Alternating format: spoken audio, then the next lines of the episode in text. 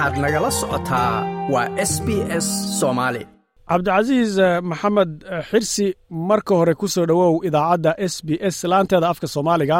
Marka xigta doorashadii kenya william ruuto ayaa lagu dhawaaqay in uu yahay madaxweynaha xiga ee kenya. Haddaba qiimayntaada natiijadaasi iyo shaacinteeda siday kula tahay. Shukran weliya madar madaxweyne ku-xigeenkii hore ee dalkani kenya ama madaxweyne ku-xigeenkan haatan talada haya aan dhihi karno ayaa ku guuleystay madaxtinimada dalkan. Wuxuuna ku guuleystay cod dhan toddoba milyan oo u dhiganta boqolkiiba konton dhibic afartan iyo sagaal taasoo ka dhigaysa madaxweynaha haatan loo doortay doorashadii dhacday sagaalkii bishan august. William ruto doorashadiisa inay si saxa u dhacday ayaa waxaa dhacday inay komishoneerarka qaarkood ay ka baxeen afar ka mid ah laakiin guddoomiyaha guddiga doorashada ee dalkani kenya shabukati ayaa u cuskaday qodobka boqol soddon iyo sideed firqadiisa tobnaad ee siinaysa awoodda guddoomiyaha doorashada dalkani kenya inuu ku dhawaaqo madaxweynaha ku guuleystay talada. Gartay ilaa iyo aminkan marka inagoo su'aashii hore ku jirna waxyaabaha soo baxaya markaynu u kaadino rayle iyo wixii uu ka yidhi iyo aan aan dhinac iska dhigno maxaa soo baxaya aqbalitaanka ra'yi celinta wararka soo baxaya gudaha dibadda ee doorashada william ku saabsan? Markii la isku soo hooriyo maxay maxaa maxaa ka mid a ama maxay tahay? William ruto waxaa u soo hambaliyey madaxweyneyaal africa ka mid ah oo ugu horreeya madaxweynaha dalka nigeria maxamedu buhari madaxweynaha soomaaliya xasan sheekh madaxweynihii madaxweynaha burundi evariste iyo abiyi axmed iyo warqad ka soo baxay safaaradda maraykanka oo taageeraysa doorashadii ka dhacday dalkani kenya. Taas ayaa ka dhigaysa oo weliba aan kaa iloobay madaxweynaha dalka dariska ee uganda madaxweyne yoweri kaguta museveni. Taas oo ka dhigaysa maaragtay in doorashadani xitaa regionka lagaga lagaga qancay waxaa kaloo goobtaasi joogay wadaadada diimaha kala duwan ee dalkani kenya oo uu hogaaminayo qayska weyn ee anglican bishopka ee loo yaqaano archbishop jackson ole sapit oo meesha uga duceeyay madaxweynaha cusub wadankana ammaan ugu duceeyay gartay cabdicasiis raila odinga haddaba dhankiisa natiijadaas wuxuu ku magacaabay waxba kama jiraan. Marka isagu marka muxuu cuskaday tallaabada xigta ee uu u furan ama uu qaadaya ama uu sheegay inuu qaadayana maxay maxay ahayd? Raila molo odinga wuxuu ku maga wuxuu ku sheegay in ay maaragtay doorashadani ayna si xalaala u dhicin oonusa waxba ka jirin oo weli tigsan doono sharciga. Waxaanad moodaa inay isku dhawaayeen war-saxaafadeedkii ay qabteen afartii commissioner ee ka baxay bomas of kenya. Wixii ay sheegeen in uu salka ku haya ayaad moodaa oo khaladaad weyn ka muuqdo taas waxaa ku cad in ay sheegtay in ku-xigeenkii guddiga doorashada mrs jareel jareera ay sheegtay in ay doorashada boqol afartan iyo kontonka la siiyey ruto iyo afartan iyo sideedda la siiyey markii la isku daray boqolkii hundred percentka ay dhaafaysa zero point zero one ayna ku tilmaantay in ay u dhexayso boqol afartan iyo laba kun iyo soddon cod laakiin xisaabta saxda ah ay tahay kun iyo afar boqol labaatan iyo kow dhibic saddex. Marka wuxuu haystaa raila molo odinga in uu toddoba beri gudahood ka soo bilaabatay isniintii lagu dhawaaqay william samoy ruto inuu madaxweynihiida doortay yahay inuu maxkamadda ku tago.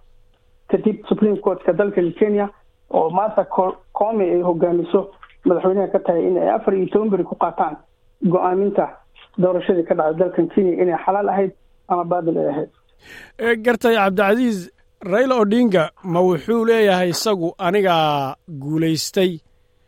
Mase wuxuu leeyahay muusan guulaysanin ee khalad baa jira. Hadalkiisu sidee horta u dhacaya? Tartamaha ra'iisul wasaarihii hore ee dalkani kenya raila amolo odinga wuxuu taagan yahay in uu maaragtay ayna sinaba uuna ku ahayn madaxweyne si xalaala lagu doortay laakiin inta ayna doorashada ku dhawaaqin guddiga doorashada ayaa qoraalada ama form thirty four aska ka soo baxayay polling stationyada ay portalka i b c ku jiray oo nin walba geeskiisa uu xisaabsanayay laakiin xisaabtii william ruto inay sax ahayd asagana xisaab kaloo gaar ah uu haysto. Laakiin awoodda waxaa iska leh maxkamadda sare ee dalkan kenya oo kala saari doonto in arrintan ay u dhacday si xalaala ama si khaldan. Taas oo ay u eg tahay sida hadda hata xisaabta ay sheegeen ay khaldan tahay dhankankan william ruto. Laakiin la fiirin doono taya ahaan iyo tiro ahaan in uu wax ka qaldanaa processki dhacay. Iyay u eg tahay dadka khubrada sharciga darsa in ay maxkamadda sare ee dalkan kenya taasi ay fiirin doonto. Laakiin xisaabaadka sidii u socdeen xitaa afartan commissioner ka baxay ma ayna xaqiijinin mana la socdaan waxay ku leeyihiin maana arkin waxa meesha ka socda wayna fadhiyeen ilaa maalinkii ugu dambeysay ay ka soo baxaan. Taasi oo dad badan oo khubaro markay ka sheekeeyaan ay leeyihiin wax meesha ku cad oo ay la hortegi karaan maxkamad ma jirto. Marka mar kale haddaan ku celiyo markuu hadlayey raila odinga ma wuxuu yidhi ninkan madaxweynenimada uu sheegtay waxba kama jiraan anigaa madaxweyneah mase wuxuu leeyahay isagu madaxweyne. ma aha aniguna madaxweyne mii marka muxuu hadalkiisu adoo soo koobaya muxuu leeyahay? Madaxweynenimo muuna sheeganin ra'iisul wasaarihii hore dalkan kenya raila amolo odinga laakiinse wuxuu ku tilmaamay in uu sharcigii dhannaa ama awooddii commissionarka ee ku dhawaaqidda doorashadan uu hal qofa uu awood ku yeeshay taasi oona la la yeelaynin marka macnaheedu waxa weeye guddida guddigii doorashada guddigii doorashada ee iskhilaafay halkaasuu angalkaasuu isagu yuu yuu cuskanayaa oo uu leeyahay sharci ma aha sida loogu dhawaaqay buu leeyahay. Sharci maaha sida loogu dhawaaqay tuuganimona way jirtuu leeyahay. Marka ma uusan sheegan madaxtinimada dalkan kenya laakiin wuxuu sheegay in uu sharciga la tigsan doono. Hay qodobkaa uu qabsaday haddaba ee guddida kala qaybsanaanteeda ah maxay ka dhigan tahay marka haddii uu ku dacwoodo ama sida ay u dhigayaan markaad fiiriso maxay ka dhigan tahay? dad dadka khibrada darse ee constitutionka dalkan kenya looyarada markii ay ka hadlayaan waxay ku leeyihiin qodobka uu cuskaday raila amolo odinga iyo commissionarada ka baxay. Waa khaldan yahay oo wuxuu ahaa nin la yidhaha mayna tahay citation ay ku sameeyaan. Maxkamadda waxa uu geeyey hadda ka hor oo ah in resultiga laguga dhawaaqo polling stationyada goobaha laga codeynayo marka isma laha waxa ay qaadanayaan laakiin tan uu cuskaday guddoomiyaha guddiga doorashada ayaa sax ah because returning officerka ee national tallying centerga jooga ayaa ku dhawaaqaya because xisaabta waxayba ku jirtay portalka marka wax cusub oo asaga uu keensaday ma ah marka waxaad leedahay nambarka hadda layskuma khilaafi kara macnaheedu may ka dhigan tahay nambarka laga hadlayo nambarka laga hadlayo laiskuma khilaafi karo. Khaladaad yariiris way jiri karaan laakiin wax macno leh. Ma aha. Sida haatan khaladaadka ay sheegayeen oo kale ay boqol afartan iyo laba kun ay ku tilmaameen waa kun iyo afar boqol. Marka waa negligible waa wax laiska maaragtay macnaha khaladaad yarar oo dhici kara waa jiraan laakiin wax weyn oo doorashadan dib loogu celin kara meesha kama caddeeyeen khurbada ka ka faallaya arrimahan. Si kooban madaxweynihii waddanka xukumay isagu taageerayey taageerayey raila odinga taageerayey isaga ma wax hadala ma laga hayaa wax ma laga hayaa saameyna dhan dhankay doonto ha noqoto ama hadal ama qoraal weli ma laga hayaa inta lagu dhawaaqay william ruto. Madaxweynaha iyo madaxweyne ku-xigeenkiisa si bareer cad ayay ku kala tageen.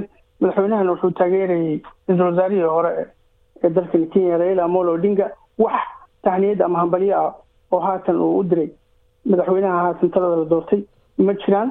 Inkastoo uu yidhi william ruto markii lagu dhawaaqay kadib uu yidhi maaragtay subaxaas hore waxaa la hadlay raila amolo odinga madaxweynahana kolley buu ila soo hadli doonaa. Laakiin dastuuriyan kolleyba maxkamadda haddii ay tagaan waktigan buu madaxweynaha haatan taladaha ay sugaya waana ku meel gaar. Waan gartay gunaanadka iyo soo gebagabada waxyaabaha haddaba dhacaya ee ku saabsan shaacinta la shaaciyey ama lagu dhawaaqay inuu william ruto madaxweyne yahay diidada raila odinga kala qaybsanaanshaha guddiga doorashooyinka. Waxaasoo dhan haddaad isku soo koobto ood isku soo horiso maxaa la filayaa dhammaadka sheekadan inay ku dhammaan doonto haddii la cuskado sheekooyinkii hore kenya soo martay iyo wax la mid a hadduu jiro ama qoraallo ama aragtiya soo baxaya maxaa la fili karaa? Wejiyada la fili karoo kale maxay noqon kartaa inay ku dhammaato doorashadani? Doorashadan sida haddaba kuu sheegay madarow dadka ka faalley waxay leeyihiin xataa haddii maxkamad u tago raila amolo odinga wax weyn oo hadda uu cuskado ama khaladaad weyn oo cuskado meesha ma yaallo oo dib loogu soo celiyo t seventeenkii ka dhacday dalkani kenya ee lagu soo celiyay doorashada madaxweynenimada ee ku noqodka ahayd oo asaga uu maxkamadda tegay uma ekatan aada iyo aad bayna oga huufan tahay khaladaad fara badan. Sababtoo ah wax alaala wixii soo dhacay oo cod ah waxaa la soo gelinaya internetka muxuu aha portalka i b c ga oo qof walba uu ka soo dejisan karay. Xitaa shacbiyan anoo kale aan ka fiirin karin form thirty four s ka ka soo baxay two hundred and ninety constituencyga dalkan uu ka kooban yahay. Kaasi wuxuu ahaa cabdicasiis maxamed xirsi saxafi madax bannaan oo ku nool ama ku sugan caasimadda waddanka kenya nairobi. Cabdicasiis aad baad u mahadsan tahay? Shukran saydi aad iyo aad baa u mahadsan tahay. Ma doonaysaa sheekooyinkan oo kale? Ka dhegayso apple podcast google podcast spotify ama meel kasta oo aad bodkastigaaga ka hesho